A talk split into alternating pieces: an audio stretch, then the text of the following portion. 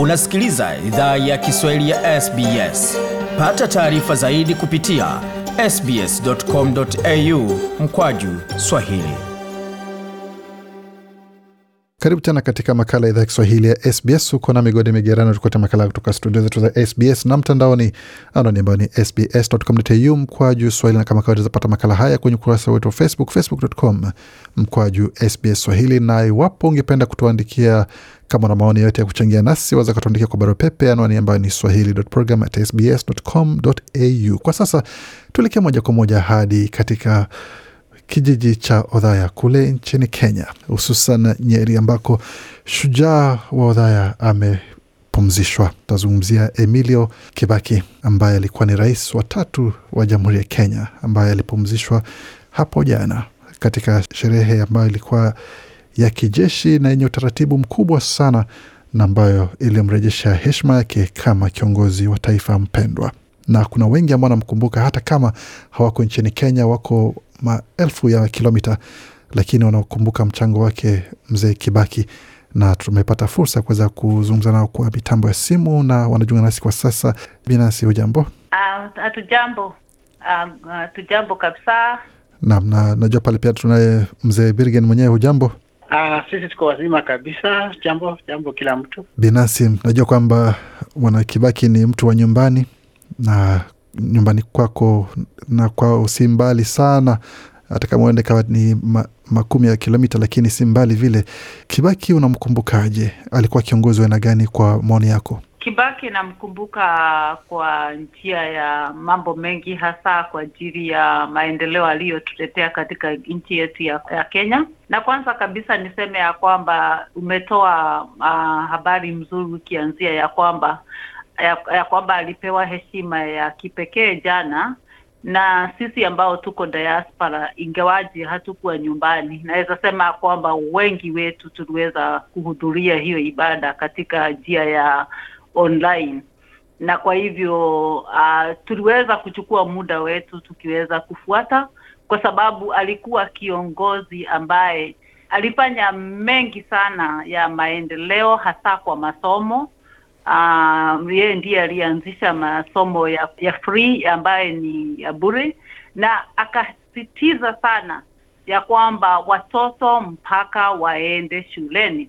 Akasema kwamba wasipokubaliwa kwenda shuleni, wazazi watajibu kwa nini mtoto ha haendi shule, na hiyo ilisaidia sana, kwa sababu watoto wengi walikuwa wanakaa nyumbani na wakati aliposema hivyo hakusema tu bure, alifanya masomo ya watoto wa, wa shule za msingi iwe free na akaweza kutoa misaada mingi katika shule za nchi kuweza kusaidia watoto wa msingi, na watoto wengi wakaweza kuwa wameweza kuhudhuria shule. Kwa hivyo hilo ni jambo, kwa sababu katika mwelekeo wa, wa Kibaki alikuwa anabidii sana kuwahimiza watu ya kwamba masomo ni kitu ya muhimu, na hiyo ni jambo ambalo hata katika kijiji chake cha Udhaya waliweza kushuhudia ya kwamba hata alijenga mashule mengi sana katika mkoa wake pahali alikuwa anachaguliwa kama mbunge, na kwa hivyo yale aliyoyafanya katika mkoa wake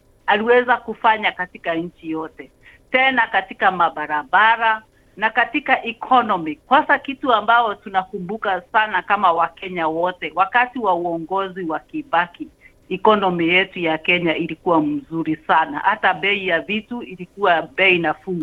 Asante, asante, asante kwako Bwana Birgen. Bwana Kibaki unamkumbukaje? Tumesikia tayari kidogo kwa upande wa elimu, alikuwa ni mtu ambaye anayesisitiza kwamba watu wasome, la sivyo cha mtema kuni wazazi watakipata. Kwa upande wako unamkumbukaje Bwana Kibaki?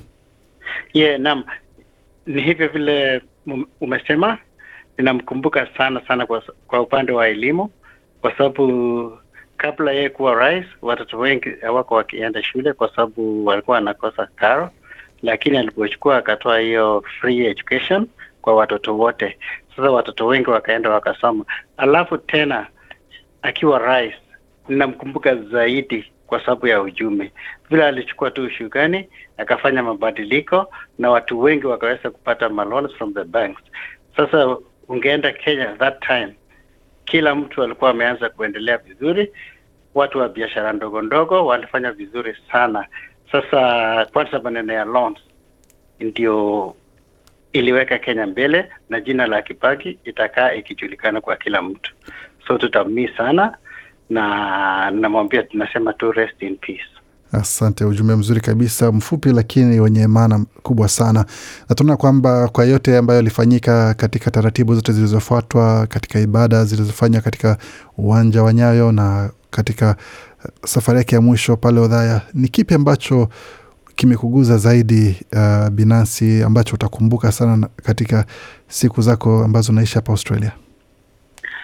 Oh, ni ile uh, heshima alipo aliyopewa yenye ili ili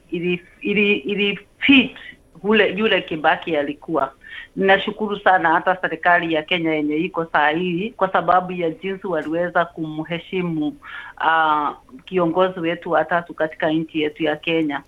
Laki, uh, pahali nilifurahia sana katika ni vile walivyo jana, vile walivyofanya ile msafara ya kutoka Nairobi mpaka Udhaya.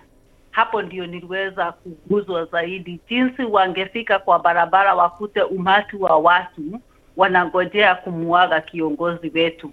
Wa, wao wanajeshi walikuwa wanaheshimu hao wa, wananchi, wanasimama kwa muda ili wananchi waweze kumpatia heshima kiongozi aliyekuwa wa baraka katika nchi yetu. Kwa hivyo niliguzwa sana na kuona ya kwamba hata ingawaji alikuwa katika heshima za za ujenzi ndiye alipewa, uh, waliweza hata kujali jinsi alivyopenda wana wananchi na wakapatia wananchi hasa katika hiyo mkoa wake wa, wa, wa Nyeri hiyo nafasi ya kuweza kumwaga aliyekuwa uh, kiongozi wa nchi yetu na hata kiongozi katika mkoa wake. Kwa hivyo hiyo iliniguza sana. Asante.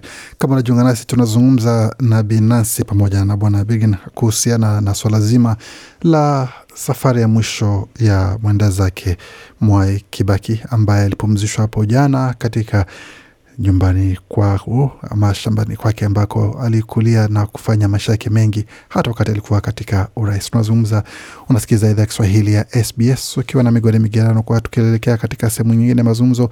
Bwana Bergen, tumezungumzia swala zima la elimu ya bure, kumaanisha kwamba hakuna anayelipa, hakuna mzazi anayelipa kutoka kidato cha kwanza hadi sekondari. Kwa upande wako kama mzazi na kama mtu ambaye bado una jamaa kule nyumbani Kenya ambao pengine wanakutazama kwa macho ya kusema kwamba bwana, hata kama uko mbali, sa kwamba tuko hapa, tuna mahitaji kuondolewa ule mzigo wa kulipa karo, ili kusaidia vipi ama ili kupunguzia mzigo kiasi gani?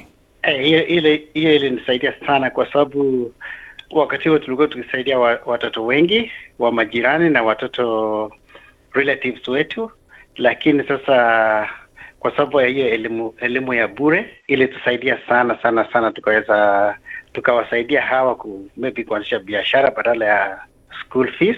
Sasa ili ili benefit na ika benefit kijiji mzima ya kwetu. Mm.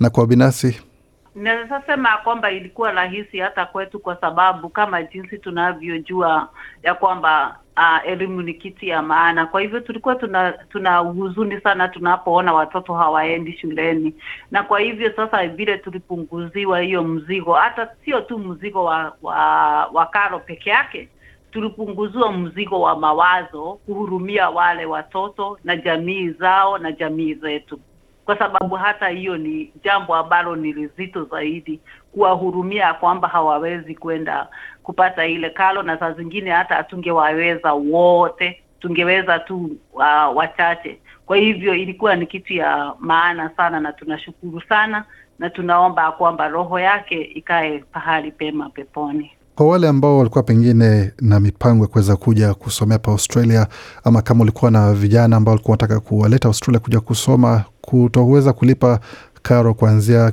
eh, darasa la kwanza hadi eh, sekondari, iliweza kuwasaidia kuokoa kiasi hel, ama hela namna gani, kuonyesha kwamba pengine ile mipango kuwaleta huku ina, inafanikishwa? Hiyo ni point mzuri sana, ilitusaidia kwa sababu tuliweza kusave pesa na tukaweza ku, kuwaleta watoto wengine huku kusoma wenye walikuwa na walikuwa wamepita lakini hawako wamepata nafasi huko. Sasa kwa vile hatukuwa tunalipa karo za huko Kenya, ilitusaidia tu kusaidia wengine wakuja huku. Na kwa, kwa biashara umesema kwamba watu walikuwa wanapata mikopo kwa urahisi, nikusema kwamba benki hazikuwa zinajali kwamba hawa watu hawana hela na kulipa hizo hela itakuwa ni, ni mtihani. Ah, hiyo ilikuwa ni system nzuri sana kwa sababu the system yenye Kibaki alianzisha ilikuwa ni environment ya kila mtu aweze kupata biashara. Sasa banks walikuwa wana, wanajua ya kwamba wanaweza pata pesa zao kwa sababu kila kitu ilikuwa ni ya utulivu na watu watu walikuwa na bidii. Sasa wakati huo sasa banks walikuwa wanajua pesa zao zitarudi. Mm. Na mmoja waliofaidi zaidi kupitia huo mfumo wa elimu bure ni Bwana Kimani Maruge ambaye alikuwa na miaka tisini.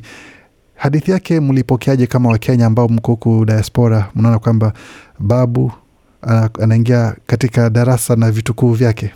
Hiyo ilikuwa ni funzo mzuri sana kwa sababu sasa ili ilitupatia moyo ya kwamba um, hata ukiwa na age gani you can achieve whatever you've been trying to achieve ukiwa mdogo. Sasa na tuliona watu watu wengi wakubwa miaka hamsini miaka arobaini na tano wakirudi kusoma ma masters na wengine hata first degree. Tukimalizia binafsi, najua kwamba kuna mengi ambayo umezungumzia kwa upande wa elimu, kwa upande wa biashara, kwa upande wa, wa vile ambavyo mzee Kibaki aliweza kufanyia Kenya. Ni kipi ambacho utam, cha kipekee utamkumbukia bwana Kibaki? Ah, ni mengi, siwezi chagua moja kwa sababu kwanza ujue Kibaki ah, hata sio tu mambo ya uh, ya ya nchi, hata jinsi alivyojitunza yeye kama baba wa familia yake. Kwa hivyo uongozi wake ulianzia kwa jamii yake, aliongoza kuanzia kwa, kwa jamii yake, na hiyo tuliona jana jinsi hata heshima aliyopewa kupitia hata watoto wake ambao amewalea ilikuwa ni heshima ya kipekee na yenye ya kutufundisha mambo ya vile tunavyostahili kuwalea watoto wetu. Kwanza kabisa, jinsi hata ninaona kwa mitandao leo, jinsi kijana yake alivyoshuhudia kwamba baba yake alikuwa mkali. Unajua, saa zingine hao watu wenye ni wananchi wa kawaida hawaonagi kama viongozi wanaishi maisha ya kawaida, wanaona kama hawaishi kwa nyumbani kwao kama maisha ya kawaida na jamii zao. Lakini sasa katika ile ushuhuda tulisikia hata jana, na vile tunavyomjua Kibaki, alianzia uongozi wake kwa jamii, na hilo ni jambo ambalo hata kama tunaongea kuhusu mambo ya nchi tunastahili ku, ku, kus, kusoma hata mambo ya kijamii, kwa sababu siku tunazoishi jamii wengi hawana mwelekeo, wazazi na watoto wao hawana umoja, hawana kuelewana. Hata wakati baba akiondoka, unakuta watoto hata hawawezi wakasimama wakakuwa na ushuhuda wa maana, kwa sababu kwanza baba mwenyewe hakuwa kielelezo katika ile boma. Kwa hivyo alikuwa kiongozi hata kwa mambo ya kijamii, na ninaweza sema ya kwamba ni mambo mengine ya Kikristo. Tena ibada yake ilikuwa ma, ibada yenye kufanikiwa sana, mambo ya kumwamini Mungu jinsi alivyomwamini. Ibada yake hasa haikuwa na politics, ilichukua muda mrefu sana kuhudumia watu katika hali ya kiroho. Kwa hivyo ni mambo mengi vile watu wamesema, maneno ya Kibaki uh, tuwezi maliza na mazungumzo machache. Ni maneno mengi mengi sana ambayo tunaweza kusema Asante. na tunajua kwamba bwana Brigen si mtu wa maneno mengi, lakini yanakuwa ni muhimu sana yale machache ambayo ana- anayonena. Kwa upande wako namkumbukaje bwana Kibaki? Namkumbuka akiwa ni mtu mwaminifu kwa sababu akiwa vice president ali, alitimiza kazi yake vizuri na uaminifu wake kwa Moi ilikuwa ni ya juu. Sasa ninamkumbuka kama mtu mtulivu na tena mwaminifu sana, na akisema maneno yake ni maneno machache lakini ni serious na na matokeo ni mazuri. Ndio Yeah. Kama unavyosema, wanajua kama najua kama tunajua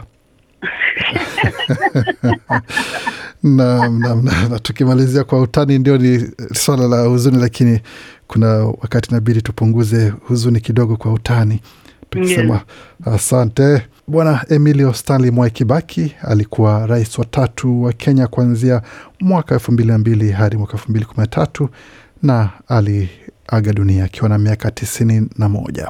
Mungu anatoa na Mungu anachukua. Jina lake lihimidiwe. Asanteni kuzungumza nasi na kuchangia maoni yenu kuhusu mpendo wenu, na Mola aendelee kuwafariji pamoja na taifa zima la Kenya. Naam. Hao ni baadhi ya Wakenya wanaoishi nchini Australia wakitoa maoni yao kuhusu aliyekuwa rais wa tatu Emilio Stanley Mwai Kibaki ambaye alipumzishwa hapo jana katika kijiji cha Udhaya kule Kenya. Mengi zaidi kuhusu yale ambayo umesikia uzapata kwenye tovuti yetu anwani ambayo ni sbs.com.au mkwaju Swahili. Penda, shiriki, toa maoni. Fuatilia idhaa ya Kiswahili ya SBS kwenye Facebook.